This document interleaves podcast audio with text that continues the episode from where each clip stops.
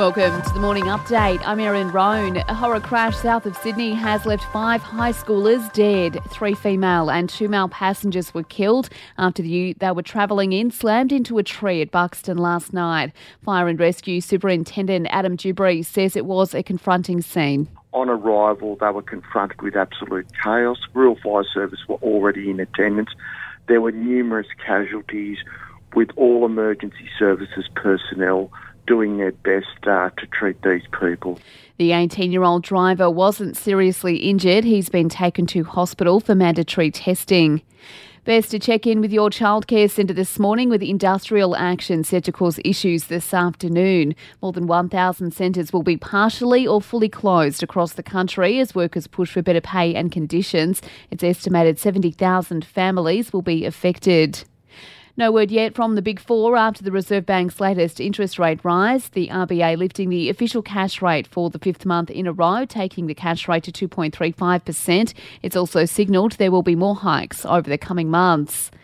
Overseas, Liz Truss has delivered her first speech as Britain's newest P M. She was earlier officially sworn in by the Queen at Balmoral. Speaking outside Number ten, she's promised to tackle growing energy costs and improve healthcare. Our people have shown grit, courage and determination time and time again. We now face severe global headwinds caused by Russia's appalling war in Ukraine and the aftermath of COVID. Australian music icon Judith Durham has been farewelled with a state memorial service in Melbourne. More than two thousand people packed out the concert hall to say goodbye to the Seekers singer, who died last month at the age of seventy-nine. And research shows waiting to be in the right frame of mind before kicking off a weight loss journey isn't the best way to ensure success. A study from the C S I R O was found having the right tools from the outset has a bigger impact than motivation levels. To sport now, and at the U S Open, Aussie Isla Tomlanovic is in action in the quarterfinals this morning. Fellow Aussie Nick Kyrgios is on court tonight. The Aussie men's cricket team is celebrating after a two-wicket win in their first one-dayer against New Zealand in Cairns. And the Matildas have lost to Canada two one at Allianz Stadium. We were up one nil at half-time, though.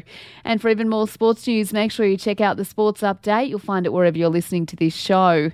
In entertainment news, Justin Bieber has pulled the pin on his world tour. The singer says he needs to focus on his mental health. The Justice World Tour was due to run until March next year. And Jason Momoa has shaved off his signature locks, but it's for a good cause. The forty-three-year-old sharing a video to Instagram of his short hairdo, drawing attention to the issue of plastic pollution. Oh, oh, oh, oh man. I've never even felt the wind right there.